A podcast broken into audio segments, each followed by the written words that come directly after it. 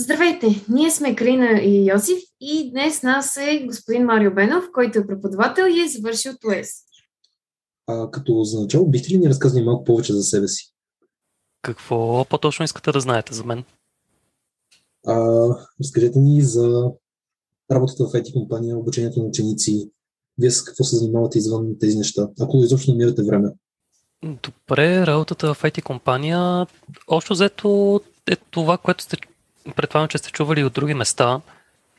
А, работният график е сравнително гъвкав, по цял ден имаме комуникация с други хора. Занимаваме се с интересни проблеми и съответно интересни решения на тези проблеми. Нещо друго, което да ви интересува за IT компанията? Ами, може би ще преминем малко по-напред за повече детайли. Понеже имаме и такива въпроси. Та, как избрахте всъщност да преподавате в ТОЕС?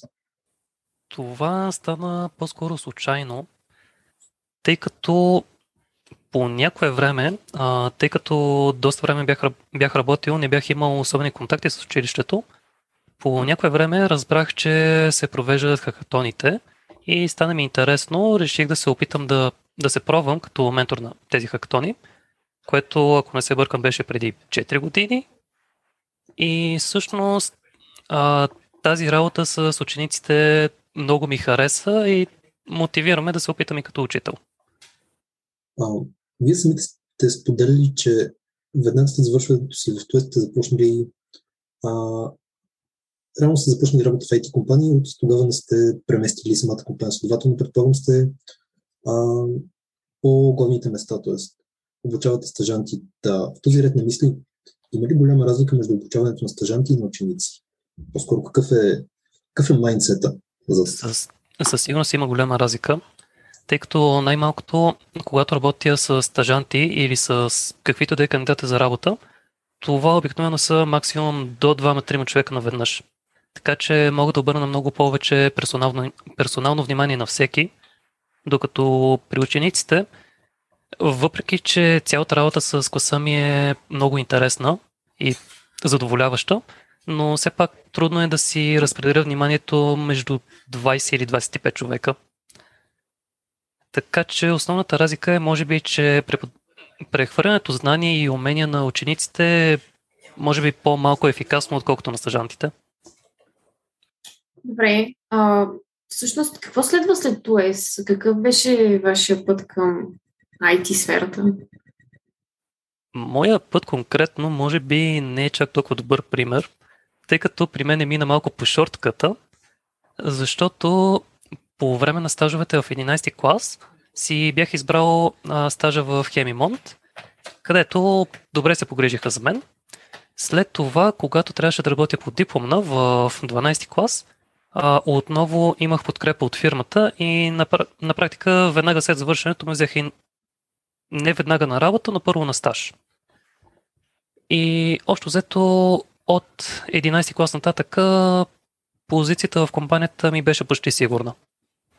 Въпреки това, след 12 клас, по време на първата година в университета, тъй като ме притесняваше колко ще бъде от към натоварване, от към заетост, реших да не започна веднага работа, а започнах я на втората година. Но това стана общо взето веднага след училище. Но пак, моето беше малко по шорткът, най-вече благодарение на стажовете. Значи доста помагат тези стажове. А вие какво сте завършили в университета? Завършил съм в технически университет, ако помня правилно, специалност информационни технологии. Но като цяло продължих с програмирането. Mm-hmm. А в техническия, доколкото туесарите са чували, първата година почти всичко учено в Туес. По-лесно ли беше от колкото на останалите студенти, които не са завършили ТУЕС?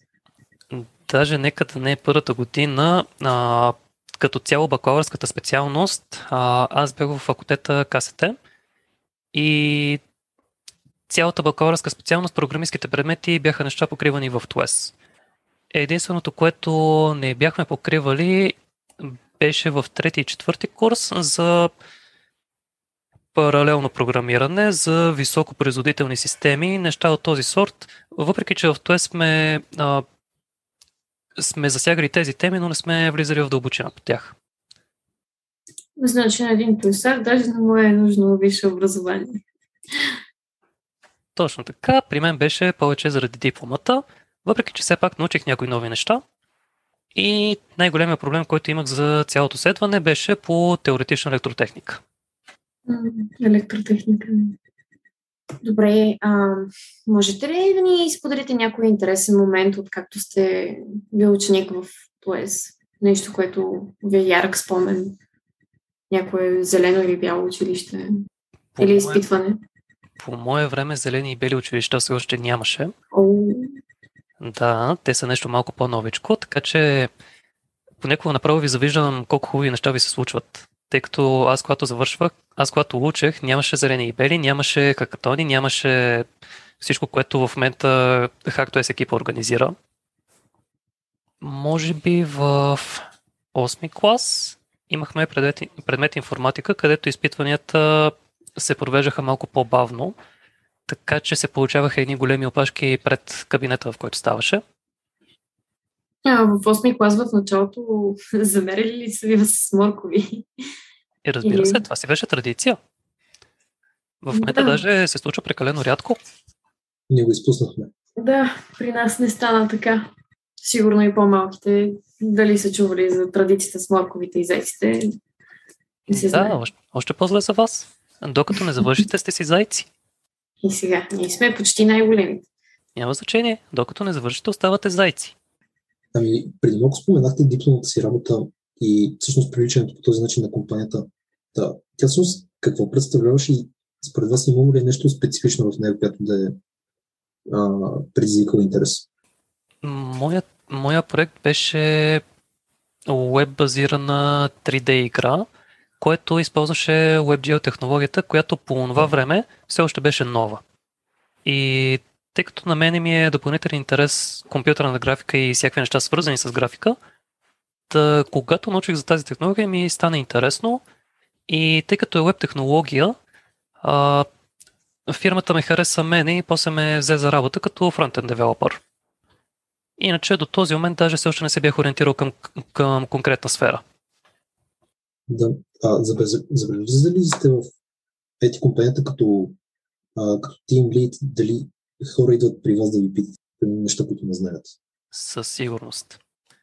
А, включително и хора от други екипи, дори хора, които не се занимават с фронтенд, понякога, понякога идват при мен, защото имат конкретно питане по фронтенда, понякога защото имат конкрет, конкретен интерес, понякога защото бекенда, по който работят, се е срещнал с причинил проблем в фронтенда, така че идват всякакви хора.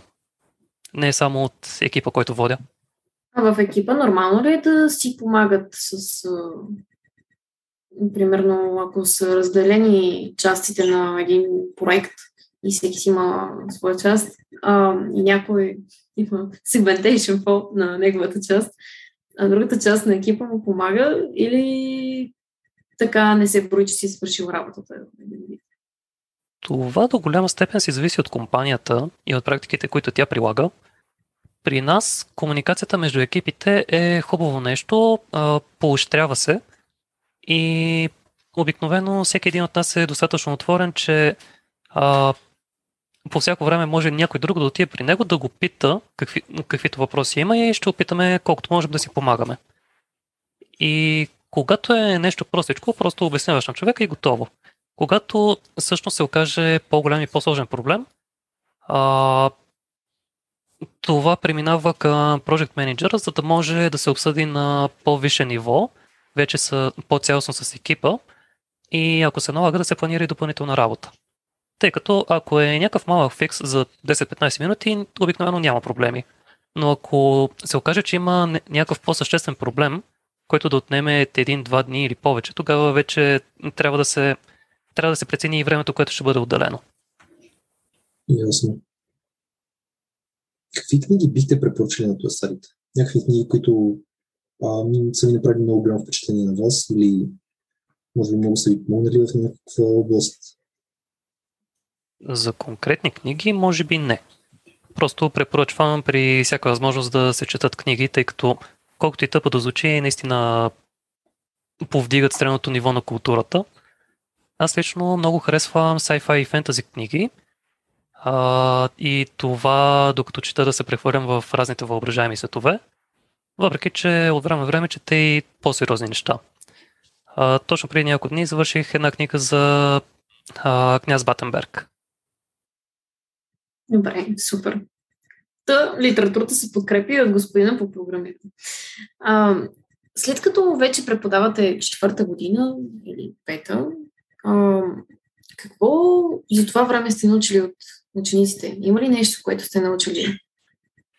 Мисля, че вече ми е четвърта година и да, научих колко много не знам за C++ и за C. А, Не се шегувам тук. Когато поисках да започна работа като преподавател, тъй като до момента най-силната ми страна беше фронтенд, а, тогава Любо Чорбаджиев все още работеше в училището активно. Обадих му се, говорихме и ми каза, че няма свободни места за фронтенд, но има свободно място за C. И си казах, че си е достатъчно прост, ще успея достатъчно бързо да си го припомня, тъй като все пак съм го учил а, и в ТОЕС, и в университета, така че най-вероятно ще се справя. Пък и това са ученици, така че каквото ми липсва от към знания по езика, ще го допълня с практически опит, който съм натрупал. И се оказа, че поне първата година си го учих почти паралелно с учениците. е, важното е, че нали, ТОЕС надгражда и вашите знания. Да, и в случая ме кара да си припомня някои неща, които използвам по-рядко. Но все пак, а, докато се подготвям за часовете, док- докато подготвям темите, които трябва да говорим, научавам нови неща, които аз лично или не съм учил, или съм забравил. И някои от тях дори ми помагат и в работата в офиса, въпреки че е фронтенд. Добре, страхотно. А какъв съвет вие бихте дали на учениците? Като генерален съвет, И да, да, нещо такова. най-доброто, което можете да правите е да се стараете да си спазвате сроковете. Защото веднъж започнете ли да изпускате срокове, а, проблемите започват да се натрупват един върху друг и в някакъв момент започват да стават трудни за управяне. Това е така и в ТОЕС, и с дипломите работи, и в университета, и в работа. Навсякъде. Получава се една снежна топка от segmentation фонтове, според мен. Да, точно така. И в един момент тази топка те прегазва. Да, да. Ами, Добре, а вие като имате опит като дипломен ръководител, ам, примерно за по-малките, които не са 12 клас, а, какво бихте дали като насоки? Примерно, добра идея ли е да започнеш дипломната работа преди 12 клас? Дали въобще е позволено? И всички, всякакъв, всякакъв вид проект ли може да имаш? В смисъл дори да не е било започвано, в смисъл да не е било по нито един от предметите в ТОЕС, пак да е някаква странична технология. Има ли някакви теми, които се дават в началото? Или просто трябва да се изработи някакъв проект с документация? На повечето въпроси отговора е да. Абсолютно можеш да започнеш работа, ако искаш даже от, даже от 8 клас, стига да имаш знанията, за да го направиш, а, тъй като официалното начало на работата по дипломните работи е след като се, след като се премине през процеса по задаване, подаването на заданията, но човека стига да има идеята, може да се започне и от по-рано. А, моята дипломна, мисля, че я бях започнал още от лятото, преди 12 клас, така че вече като започна целият процес, а, основната идея имах готова и развита и нататък работата всъщност беше по-лека, тъй като имах повече време. Така че А ако започнеш по-рано, влияе ли на оценката по някакъв начин? Или... единствено може да повлияе положително. А, стига темата да е достатъчно голяма, да включва достатъчно елементи, комисията най-вероятно ще, ще я одобри. Ако не е достатъчно голяма, най-вероятно ще поискат а, допълнителни изисквания, за да се покрие някакъв обем, за да се покажа достатъчно научени знания и опит. А, като технологии може да включва преспокойно неща, които не са покривани в часовете, не са покривани по предметите. Моята отново беше с OpenGL, с JavaScript, което по Web Development бяхме учили основно HTML и CSS. Така че с JavaScript се бях занимавал почти изключително извън училище. А това с дипломните ръководители, всъщност, вие ли избирате на кого да бъдете дипломен ръководител или то ви се разпределя? Смисъл, чакате темите да бъдат изяснени и си избирате някой, който работи с нещо, с което може да помогнете, или от комисията ви разпределят няколко ученика или един ученик, с когато да се занимавате? Конкретно тази година процеса малко се преработва и вина за това до голяма степен имат МОН. Но в момента процеса е, че ако има кандидати за дипломни ръководители, които а, са си подготвили теми, които искат да развиват заедно с учениците, или по-скоро учениците да развиват с тях, то тогава те идват, предлагат темите, училището ги одобрява и учениците могат да се избират от тези теми. Допълнително, ученика преспокойно може да се избере ръководител, който не е от тези, които са регистрирани. А, това ще спада към предварителните оговорки. Преспокойно може да е някаква допълнителна тема. А, преспокойно може ученика да си измисли темата. Единствено комисията трябва да я одобри. А случва ли се самия преподавател да избере ученик, на когото да бъде дипломен ръководител? Ако много се харесат и ако си имат а, контакти от преди това, най-вероятно да. С сегашната система а, учениците трябва да се свържат с ръководителите, които биха искали да им, да им бъдат ръководители, а, да обсъдят заедно с тях темата и технологиите и ако, ако ръководителя одобри ученика, се оговарят и са готови. Ако не го одобри, то тогава ученика трябва да продължи да търси. Мисля, че за тук бяха въпросите. Та, благодаря ви много, че се съгласихте всъщност да участвате в, в подкаста. Няма проблеми. Надявам се да съм бил от полза. Определено. Определено. Благодаря много. Това беше днешния епизод на Toy Talks. Може да ни слушате по същото време другата седмица.